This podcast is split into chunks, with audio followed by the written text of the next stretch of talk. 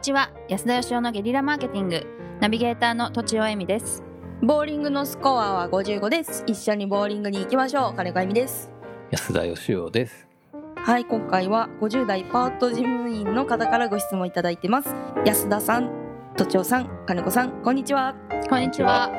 いつもポッドキャストを楽しみに聞いております。何度か質問させていただきたいと書き始めるものの、具体的にまとまらず断念しておりましたが、現状打破をすべく相談したいと思います。私は今3つの副業を掛け持ちし、本業がない状態です。特許事務所のパート、えー中国語学校の講師、漢方医院のパート、このなんとなく共通性のない場所に身を置いています。唯一共通性は3つともいつ潰れてもおかしくない経営状態ということです私としてはどこも愛着がありなんとか発展してほしいと願っていますパートとはいえ何かしたいという気持ちを持っていますこんな環境を外から客観的に見てどういう発展の方法があるのか教えてください今は何をどうすればいいか分かりません何かヒントをいただければ行動を起こしたいですどうかよろしくお願いしますということですはい、はい。五十五点。 え低いですかすごいああれん100ま高くはないですね。高くはないです、ね、あれ安田さんのご両親がめちゃくちゃうまいんでしたまあうね、まかったですね。はい。満点があるんですねボーリングって。あー満点が三百点なんですおよ。 300点はい全部ストライクってことですね全部ストライク。はいはいじゃあ相当低いですね私うん多分スペアが一回もないんじゃないんですかね。あーそうですれぐらいのレベルかスペアかストライクが出ないとうん十本以下ってことじゃないですか。確かにだからマックス九本でうん全部十回行ったとしても九十点なんで百超えないわけですね。おでー100超えるにはですねやっぱストライクかスペアでなるほどはい、まあこんなこと言ってる場合じゃないんですけ どそうだったボーリングのお悩みじゃないんでねそうだったこのあの質問するかどうか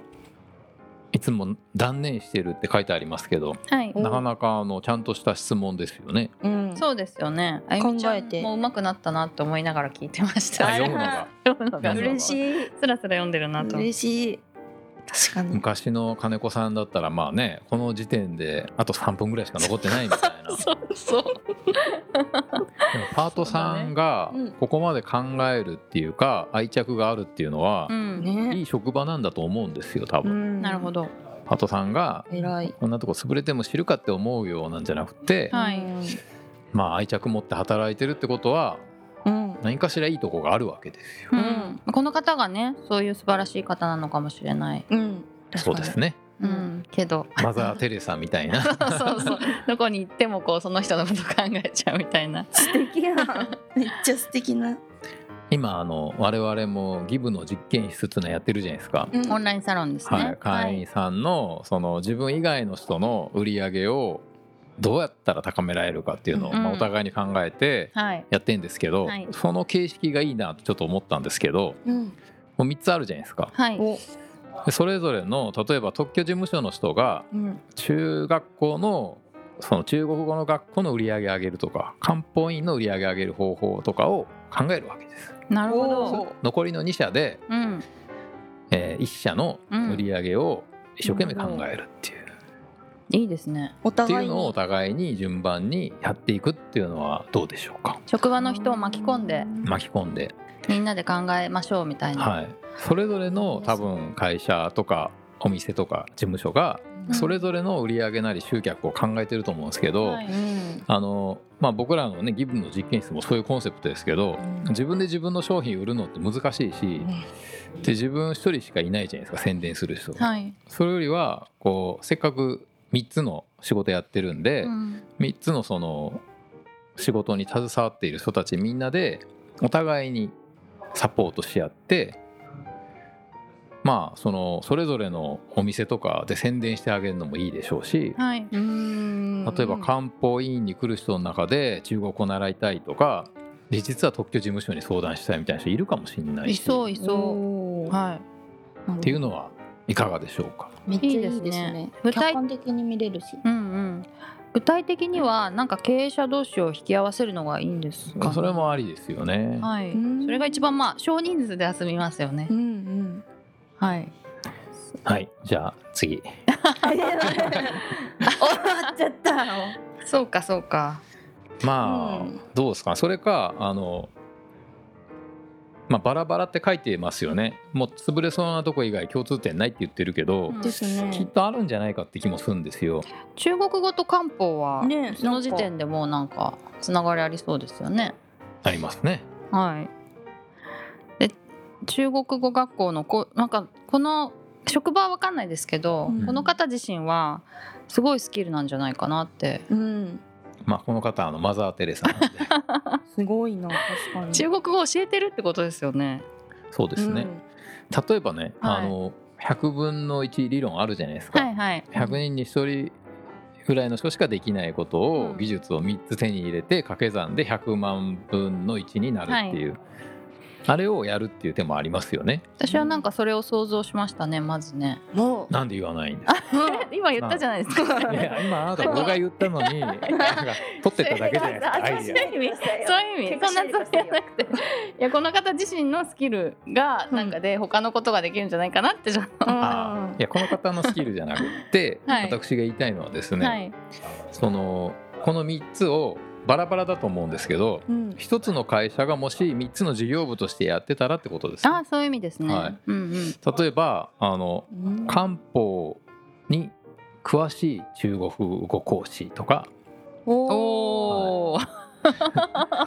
ニーズありそう。ニーズありそう。中国語が喋れる特許事務所とかああ、めちゃくちい。ゃいいじゃないですか。組み合わせるっていう手もあると思うんですよ、はいい。うんだからお互いにあの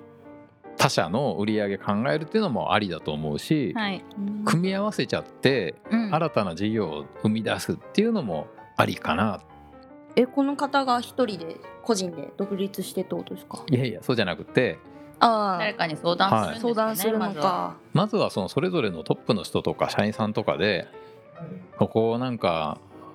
潰れないようにせっかくなんで大きくしていきたいねみたいなことがあるんだったらうんそれをちょっとこう経営者を巻き込んではい。うんこういうアイディアがあるんですがみたいなのでおなんかすごいパートさんですねねそれすごをいパ提ート案しさんたらねうん基本的にあの働いてる人がやっぱその職場がなくなってほしくないっていうか愛着あるっていうだけでもうんとっても価値のある仕事だと思うんで、うん確かに。でもっと広げるんだったらそれぞれにお客さんいるじゃないですか、中国語学校の生徒さんとか、うん特許事務所に来るお客さんとか、はいそういう人たちを巻き込んで、うんうんうんうんお客さんに実はあのこういう仕事をやってる私の働いてる先があるんだけどみたいなことで、うんうんお客さんを巻き込んじゃうっていうのもありかもしれない。あー中国語を勉強してる学生さんにはい漢方の良さを中国語で伝えるとか、そしたらあの漢方院がすごく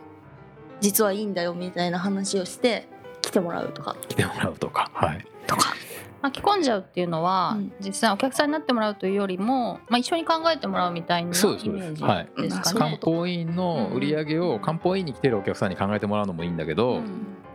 その全然違う中国語学校に来てる生徒さんに一緒に考えてもらうとかっていうところで意外と面白いアイディアとか出たりするんですよなね。るほどそうですよね、はいまあ考えるだけなら結構みんなやってくれるっていうか楽しんでやってくれるってことは多いかもしれないですね。だから僕はその3つあるっていうところでうんしかもなんか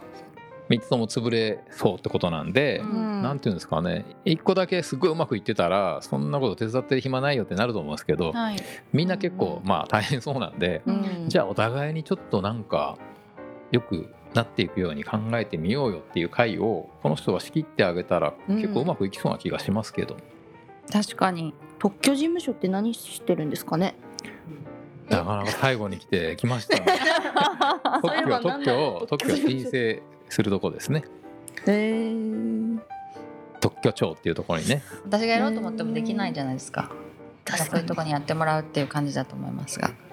そうなんですねあそうのだね自分で持ってきゃいいんですけど自分で持っていかない場合は誰かにやってもらうじゃないですか、うんうん誰かがやる場合に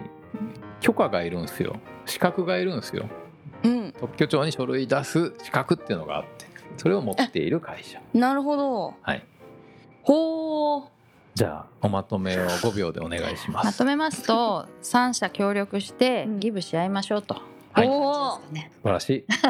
ということで本日は以上です、 はいありがとうございましたありがとうございました本日も番組をお聞きいただきありがとうございました私たち3人でギブの実験室というオンラインサロンを始めることにしましたキャンプファイヤーファンクラブというサービスで募集をしていますので参加したい方はキャンプファイヤーで検索するか境目研究家安田義雄のホームページ安田義雄 .com からお申し込みください来週もお楽しみに